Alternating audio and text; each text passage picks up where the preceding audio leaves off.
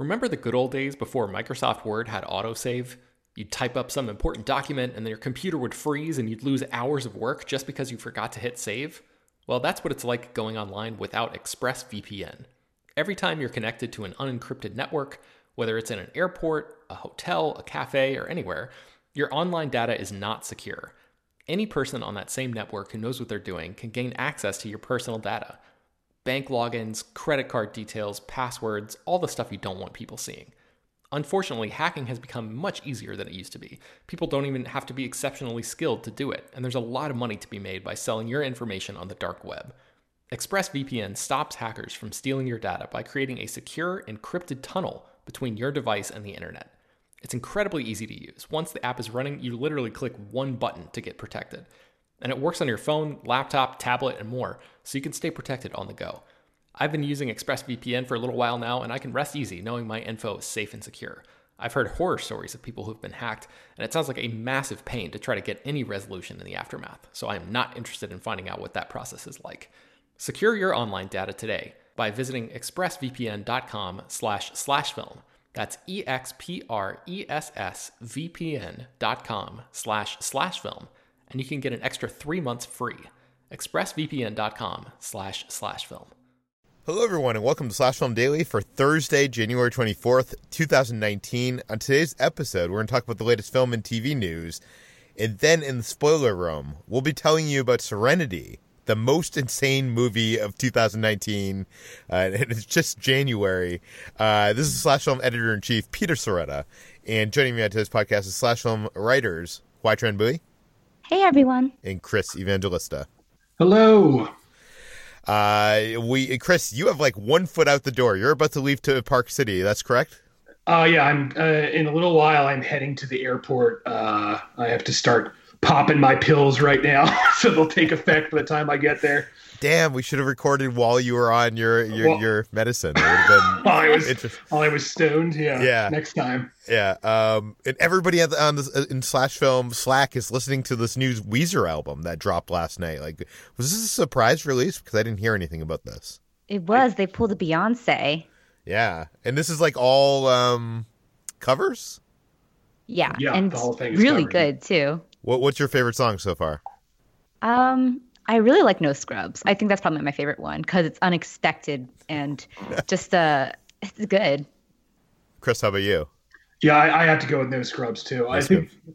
The fun of the album is they, they do every song uh, straight. Like, they don't alter it. They're, it just They just sound like a really good bar cover band playing songs the way you want to hear them. And that just makes it extra funny that they I'm didn't. Sure, they I'm didn't, sure like, Weezer would be very flattered by that description. Yeah, good work, Weezer, the bar cover band. I love Weezer. I've yet to listen to this, uh, but I'm also a big fan of uh, Real Big Fish in their cover of uh, Take On Me. And I know they're doing a cover of Take On Me here. I'm, I'm hesitant to listen to it because I feel like I'm going to hate it. But uh, it, it, is it good? It is. It just it just sounds like the original one, but, yeah. you know, with Weezer. so, yeah. yeah. Okay. Uh, let's get into the news before we get to insa- the insanity that is Serenity. And let's start off first with Disney, who it sounds like could cancel The Simpsons and make more money in the process. Chris, what is going on here? Yeah. So as we all know, The Simpsons has been on for five hundred years. It shows no sign of uh, ever slowing down. And in fact, there's there. currently ironing ironing out a deal right now that will keep it going two more years. Right now it's in season thirty, so they're they're hammering at a deal that will keep it going till season thirty-two. Uh, by the time that happens, some changes are going to take hold. For one thing, the Disney slash Fox deal will be finalized, which means Disney will have a you know controlling say in The Simpsons. And another thing will be uh, when that time rolls around, it'll be close to the the syndication rights lapsing um, with F X. F X, which is technically a Fox company, bought syndication rights for The Simpsons, you know, for their Simpsons app channel uh, for seven hundred fifty million dollars. That's how much they paid to get the, the rights to do that. And that's eventually going to run out. And when that happens, Disney is going to have to make a choice. Um, and according to this article in, in Variety, Disney actually stands to make more money by just finally canceling the show and uh, selling it out in, in syndication than keeping it going. Because by keeping it going, they're they're burning money. It costs a lot to make these shows because, you know, the the cast, which has remained mostly in place since the beginning, have, you know, worked out very good deals to get paid a lot of money. And then, you know, it's expensive to make the animation and so on. So it's not exactly like a money maker. So in theory, if they got rid of this and if they started selling off streaming rights to, you know, Netflix or Hulu or another network, anything like that, they could stand to make uh, a, a very big profit, much more than the original um, seven hundred fifty million dollars. Yeah, and, uh, and they're also talking about splitting up the the distribution of the syndications. And right now, F X uh, owns all of it, right? And they're talking about splitting it up into like three different libraries or three different, I, I guess, maybe decades of content. And yeah, that's the other thing. It's like there's so much content. There's like over five hundred episodes. There's so much to spread around. So I, I'm sure they're gonna they're gonna calculate this in the lab and figure out what's the most uh, money-making option, and that's the one they're going to do. See, this is weird to me because it seems to me that keeping The Simpsons on there, not that I know anybody in my life that still watches The Simpsons, but it seems to me that the, the syndication rights would be worth more money if The Simpsons is still on the air and being marketed in some way. Like, I don't know. That's a, and it also seems to me like Disney is a company that loves their characters. They love owning characters and franchises. And, you know, The Simpsons is a big franchise and, you know, has tons of characters. Uh, unfortunately, the theme park rights to The Simpsons are owned by Universal Studios and in most of the uh, United States. So that, that prevents Disney from, you know, taking advantage of them in the theme parks. Um, but, uh, yeah. Uh, H T, would it, would it hurt you at all if they canceled The Simpsons? It would not. No. I was never a regular watcher of The Simpsons. I think I've seen like a handful of episodes, and I definitely am not watching any more right now. But it is kind of f- counter. It's it feels kind of counterintuitive that canceling would, would make them more money. I feel like having the property on the air would would do that. But um. Yeah, I mean, I think there's such strong pop culture legacy characters that canceling the show wouldn't make a difference. I feel like right now there's probably more money to be made out of them by doing movies. Like, I know they did mm. a movie like, what, like ten years ago at this point. Um, I'm surprised that they haven't followed up on that. I guess maybe now that Disney owns them, maybe they could uh, do something that's connected with Disney, like The Simpsons go to Disneyland. I don't know. Maybe that's not a good idea. I, um, but, uh, you know, let's move on to another Disney thing, and that is that it looks like Lin-Manuel Miranda is working on a, uh, the first Latina princess movie for The Mouse House. Uh, what do we know, H D? Um, according to a report from Page Six, uh, Miranda is working on a secret Disney project, according to uh, Lin-Manuel Miranda's father, Luis, who told the tabloid he is talking to Disney about a sequel to Moana, but the movie would be about a Latina princess. So this isn't quite a reputable source, but um, Lin-Manuel Miranda is sort of in the pocket of the House of Mouse. He has uh, co-written the songs for Moana to great success, um, an Oscar-nominated um, success, or winning success? Yeah, Oscar-nominated success. And um, he's also recently starred in Mary Poppins Returns.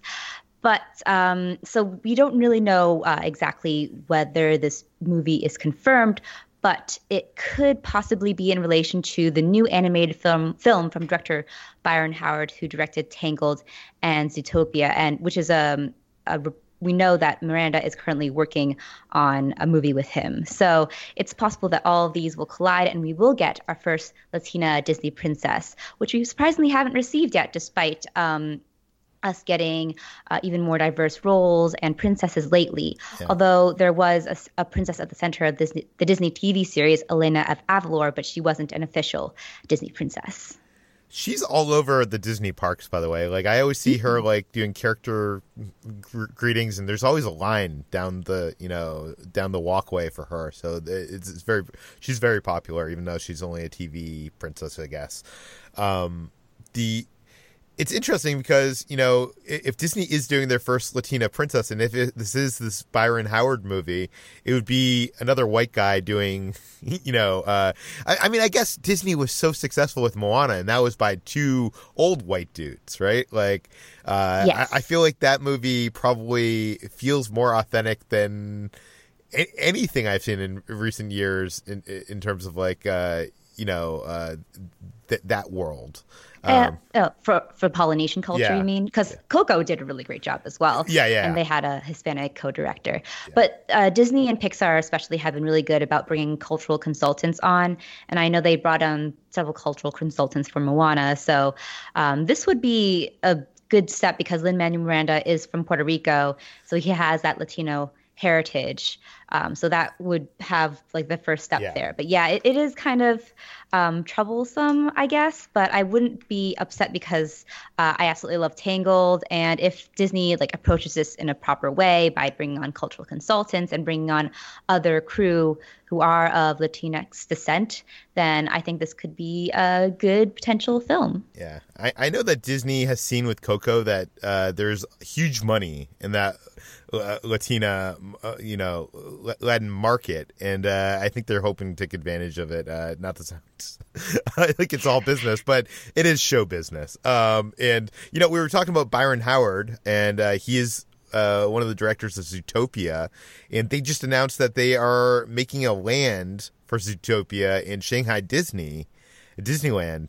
And it, when I first saw Zootopia, I was like, you know, sitting there in the theater and they're giving, uh, you know, she arrives on that like monorail train thing. I was like, oh, this is totally going to be a land in one of the Disney parks. I had I had predicted it was going to be Animal Kingdom in the States, but now we're learning it's going to be in Shanghai. H T, what do we know? Well, Zootopia is a Zootopia after all. Um, and it's getting its first Zootopia-themed land at Shanghai Disneyland, like you said, at the themed resort in Pudong, Shanghai, as part of the second major expansion for the resort since it opened in twenty sixteen. And the reason that it's in uh, Shanghai Disneyland uh, is probably because Zootopia was a mega hit in China. Um, it went on to... Uh, earn about two hundred thirty-six million dollars at the country's box office, which was an all-comers record for an animation film in Chinese theaters. And it's developed quite a popular following uh, in China as well. So it's not a surprise that it's coming to Shanghai Disneyland first, although, yeah, it's, it would seem like the first option would be Animal Kingdom. But this also is not the first time that Disney has um, tested out attractions or opened attractions in international um, Disney parks before moving it over to uh, Disney World or Disneyland. Oh, for sure. And I, I think a lot of people are surprised because Zootopia isn't uh, a franchise that they thought was big enough to... I mean, this isn't just a ride. It's its, its own land. And uh, to, to me, that signals that we're probably going to get a Zootopia sequel at some point, either a sequel or a T V series or something. Like, I don't think Disney would be investing a, a whole land if it was just that movie and, you know, we're moving on. But, uh, okay, let's move on to Netflix. Uh, they recently announced that they're increasing pricing. Uh, Chris, what kind of effect do they expect this to have on uh, subscribers? Uh, so a survey was done, and, you know, it's it's worth pointing out that this is just a survey of about uh, six hundred seven random subscribers. So it's obviously not every Netflix user. But based on this survey, they've learned that at least uh, twenty-seven percent of the people surveyed said they're considering canceling because of this price increase. And others said they would be happy to just pay less for Netflix with ads on it. So it, it seems like some people are just not very happy about this. How much is this price increase? Uh, let's see. It goes so uh, it bumped up considerably. So the, their plan now is nine dollars. Was originally around seven. So it, it's not it's not a small increase. And at the same time, Hulu has decreased their prices. I don't know, like it, two extra dollars and and a quarter of the subscribers supposedly are thinking about quitting the service. I don't know. Like, I mean, I don't consider myself a rich person. But paying two dollars more a month for what Netflix offers seems like a bargain to me. Uh, H T, is, is this price increase going to scare you away from Netflix? Well, I currently don't play, pay for my Netflix plan, so uh. it probably won't. Um, but I will probably stay with it. Netflix just dictates so much of what I and everyone watches that it would take a lot more for it to um, get me to cancel. I, I feel like these are people in a survey saying this and not what they would actually do in reality. Like, Chris, well, I mean, you, you write about Netflix for a living.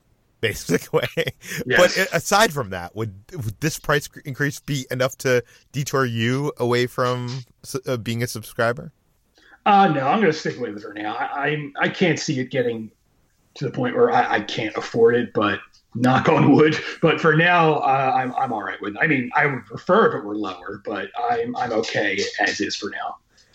I don't know. I, I feel like Netflix is one of the biggest bargains that you can get uh, in, in terms of like how much content, original content they provide and, and how much it costs. But, uh, you know, I don't know. Maybe, maybe I'm in the minority. Maybe maybe, maybe it will be like twenty-seven percent of subscribers canceling. That would be pretty shocking. And I know Disney is planning to offer their streaming service for considerably less than what Netflix's new price is. So we'll have to see what happens once the streaming wars actually begin. Um, but uh, let's go back to our our old friend MoviePass. Um, they uh, they don't seem to know what they're doing. They're like, hey, guys, we're still here. Come back. We we, we want to be friends. Uh, Ichi, what is going on here? Welcome back to MoviePass Daily. Yeah. uh, we haven't checked in with our friend MoviePass in a while, but they're still here. You're right. And um, kind of like a bad boyfriend, they want you to come back to them. And they want to tell you that they haven't changed. Because... You know, you know what? That's very a, a very astute analogy, because for a while they were ghosting us. And then, mm-hmm. you know, like, it, I don't know. It, it really does feel like they're like, now we're getting the texts. Every, every day I get like emails from them. They're like, hey, hey, I'm still, you know, it, it feels like that. That boyfriend, that's, or, you know, that that relationship where the person's trying to, to you know, re-spark the relationship, and you're like, I'm not interested, dude. I'm I'm just not interested. Yeah, and in this case, MoviePass is trying to re-spark that relationship by going back to when it was good. Um, they're reportedly bringing back their unlimited plan as part of their new re- relaunch to attempt to bring back new and old subscribers. So according to a report from Variety, MoviePass is planning to bring back a new version of its unlimited plan that first got it into trouble in the first place, but also, you know, skyrocketed to fame. Um, and that would enable users to see as many movie- movies as they want each month. However, the pricing for this new unlimited p- plan has not yet been revealed, but it would be uh, an addition to the current three-tier ticketing structure that MoviePass is um, going to implement, which ranges from nine dollars and ninety-five cents a month to nineteen dollars and ninety-five cents a month. Um, and we don't know how where this uh, unlimited plan would fall. I'm guessing it would probably be the most expensive one, but if they want to, you know, keep their customers or uh, draw new customers in, it would probably be along the lines of the middle somewhere. See, this is tough because I love A M C A-List.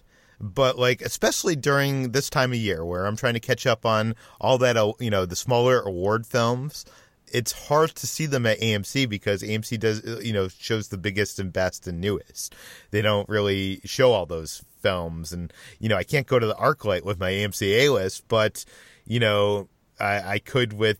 Well, actually, I couldn't go with MoviePass because for some reason MoviePass doesn't support that theater. But uh, I, I could go to almost any other theater with MoviePass.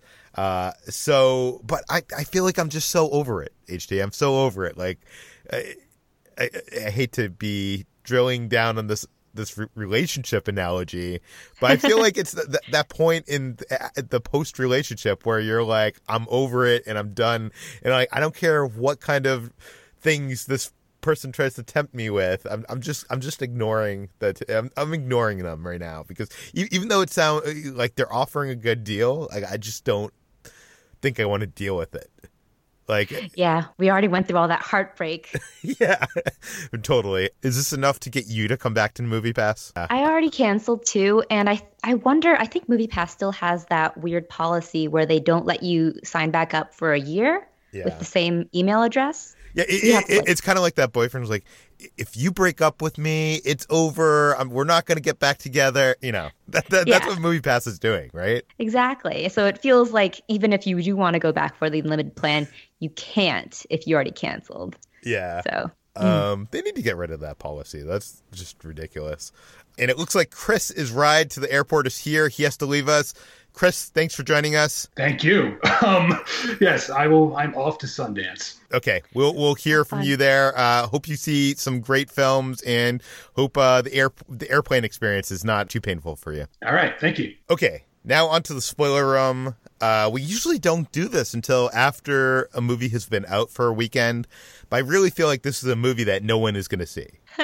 Like I, I had no plans on seeing this until you started telling me the spoilers. So, yeah. um, first of all, H T, tell me wh- what is this movie, you know, without telling me any spoilers.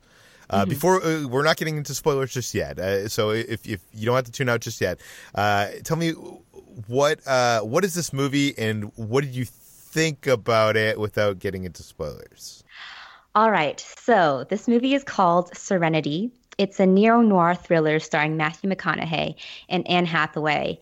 And uh, Matthew McConaughey stars as a uh, fishing boat captain on um, this fictional fishing island called Baker Dill. And uh, he's a, he has a chip on his shoulder and a traumatic past that gets uh, resurfaced when his ex-wife, played by Anne Hathaway, comes to him and um, asks him to kill her husband, who has been abusing him, ab- abusing her, as well as uh, her and Baker Dill's young son.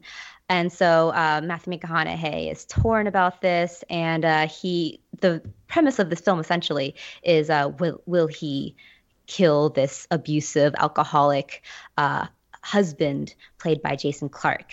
And that's what you think that this movie will be: a sordid, seedy. Uh, neo-noir with Anne Hathaway as the femme fatale and um, some uh, vast conspiracy coming in. But there are there's something a little off about this movie. Not only is it strangely heightened and very arch, uh, there are supernatural elements that start trickling in that make you that seem to plant the seeds for it harboring some sort of greater twist, uh, which we'll get to later. Um, and and, uh, and everything you said has been kind of hinted at in the trailers and stuff, so it's not like you're spoiling anything other than the fact that there is a twist, I guess. Yes. Um, and this is a crazy twist. So, uh, you, you know, at first you, you think that this is a, a trashy sort of high-budget Lifetime movie about a sordid romance and uh, a murder plot. But it turns out that it is something what? much more. Okay. I, I feel like I feel like there's no way for you to give your opinion on this movie without discussing the spoilers. Is that correct? There really, there really is not. I was really I was struggling over writing this review because ninety-nine percent of my enjoyment of this film hinged on the twist that happens two-thirds of the way through the movie and basically just had me whispering, what the fuck, the entire time. Yeah, your review uh, says that the mo- the thriller doesn't just jump the shark, it vaults and somersaults over it. Um, it's pretty insane. And this is like a film that I had no interest in seeing. It's not even a film that I had an interest in seeing when it, you know, hits Netflix later on until I read in our Slack channel you talking about the spoilers from this film. So that said, um, we're going to we're going to begin to talk spoilers for Serenity. Uh, if you don't want to know them and you just want to go in blind, like, do we actually recommend people go see this actually? You know, I do, just for the sheer audacity of this harebrained, bonkers twist that flips this movie on its head and turns it into something that is just like a juggernaut of a baffling film. I, I can't express how much yeah. this twist just like made me sit back in my seat. And uh, I don't, I can't in good faith say that it's a good movie. The it's You know, it can be divided into like two very disparate films that uh, take place on both sides of the twist, and neither of those films are very good. But just the sheer ambition, it's so brazen. I can't help but admire it. Okay, so there you go. You have had proper warning. We're now going to spoil Serenity. So H T, walk us through it. Uh, what happens in in this twist? All right. So uh, about two thirds of the way through the film, uh, Baker Dill is uh, encounters a businessman played by Jeremy Strong, who has been trying to reach him the entire film. And the businessman essentially reveals that Baker Dill is a character in a video game that is being played by his son. And his son is tampering with and rewriting the code to this video game to play out his fantasies of killing a digital version of his abusive stepfather. You wrote this in our Slack channel, and we were all like, you're, you're, you're fucking with us, right? Like, we didn't even believe that this could be real. Yeah, nope, this is real. This is a real movie that, you know, went through studio and stars two Oscar winners. So, um, I don't even know where to begin here. Like, I, I, what were you, like, how does it deal this out? Like, is this in one big wallop, or is it, like, stretched out? Like, you're, like, kind of wondering, who is this person? How is it, like... I don't it's even essentially in one big wallop. Like, they do plant some some seeds and some foreshadowing throughout the film, but it really does not prepare you for the reveal. Um, basically, what happens is that uh, Jeremy Strong's businessman, who's named Reed Miller, tries to approach Baker um, Dill and tell him, "Don't kill um, the the abusive husband." And he's like, "How do you know I'm going to kill him?" And he says essentially something along the lines of, "I am the rules." And it turns out that Reed Miller is I, you know, the manifestation. He says, I am the rules. I am the rules. That's the line of dialogue from this movie. And he's oh. like, what do you mean you were the rules? And, he, and it turns out Reed Miller is, you know, the manifestation of the game fighting back against the code that the kid is inputting in to, like, turn this um, very mundane fishing game into a murder game. So, so, so are we supposed to care about programmed characters that don't exist in reality? I mean, you don't care for them even when you think they're real characters. um, but it's just it's just so wacky because, you know, Baker Dill then has a whole existential crisis about free will. He launches a little bit into his true detective persona where he's like, do we really, you know, decide anything? And the other characters, all N P Cs, are like, what are you talking about? And they're like very cheery, and it suddenly becomes kind of Truman Show-esque. And, uh, and, and honestly, kind of like a black, an episode of Black Mirror, but somehow way more insane. And, um, Yeah, there's just uh, he tries to end up going through with the plot to kill the stepfather, and the N P Cs try to get in his way. At one point, uh, the N P C played by Jim- Jimon Hounsou uh, hires a group of gangsters to break the hands of the husband so that he can't go on the fishing trip. And I'm like, what is this movie? What's going on here? Wait, you mentioned Black Mirror, and this does remind me of Black Mirror because, I, as I said on this podcast, I feel like much of the appeal of Black Mirror to me is discovering what the, the episode is about. Like, you start mm-hmm. watching and it starts off normally, and then you, like, once it clicks in of like, oh, this is what it is. That's what is kind of fascinating about Black Mirror to me. Like, like once you yeah. get the the concept, like, if this was an episode of Black Mirror, would it be one one of the bad episodes, or would it be an enjoyable mess of a good episode? Like, wh- what would it be? Probably the latter. It's yeah. definitely more enjoyably messy than it is well done. Um, but I for I don't know. I feel like if it was a Black Mirror episode, um, the film's grasp of technology would be would be better, because I'm not sure that Stephen Knight has ever played a video game based on, like, the way that he builds this movie and um, the sort of antics that uh, Baker Dill gets into. Like, it does feel like a fictional alternate reality, but not a video game reality. Like, I'm I wonder how this character is having, like, so much sex with, like, Diane Lane's uh, kimono wearing mistress uh, in a game that's that looks more like a retro sort of like eighties fishing game than anything. So I'm just like, I don't know what game he's been playing, Steve, the director Stephen Knight. Yeah. Like, the only time I've ever seen a fishing game is in, like, like one of those, like, southern bars kind of things. Like, yeah. I don't know. Uh, this kind of reminds me of, did you ever see the John August film, The Nines? No, I haven't. No. Uh, John August, uh, for those who don't know, is screenwriter of uh, Go, Charlie's Angels, uh, Big Fish, uh, Frankenweenie. Uh, he's a big screenwriter in Hollywood, uh, and he actually has a podcast that I listen to and love. He, in two thousand seven, made a film called The Nines, which premiered at Sundance, and actually it was way ahead of its time because it starred Ryan Reynolds, Hope Davis, Melissa McCarthy, and Elle Fanning. So I had, like, a great cast of people that were are now very popular. Like, you know, Elle, Elle Fanning was unknown. Melissa McCarthy, this is, you know, before she hit it big. And Ryan Reynolds was not Deadpool at the time. So, like, you know, these were all uh, before they were big people. And uh, the, the film uh, centers around uh, three men, all played by Ryan Reynolds, who are trying to co- uncover a secret about the strange happenings in their in in their in his in their their lives. And uh, you know, I'm not going to spoil that movie here because I actually very much enjoyed it.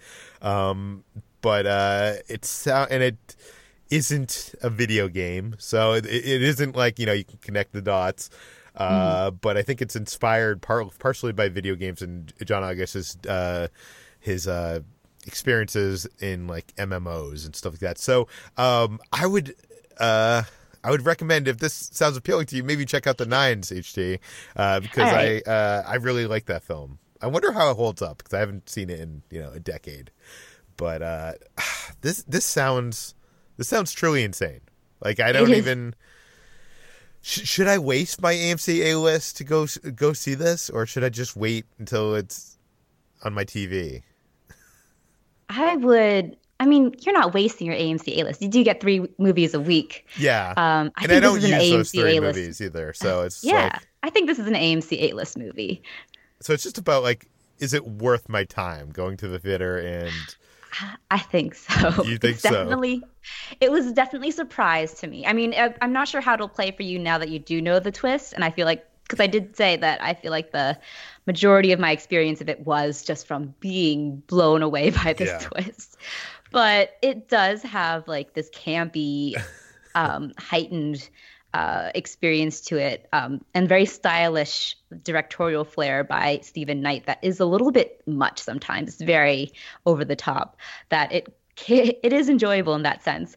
Um, I saw someone on, on Twitter, Matt, Matt Donato, who freelances for SlashFilm on Twitter, ask, is this a wacky um, dr- bring a flask to the movies al- uh, movie, or is it you don't need alcohol to enjoy this movie?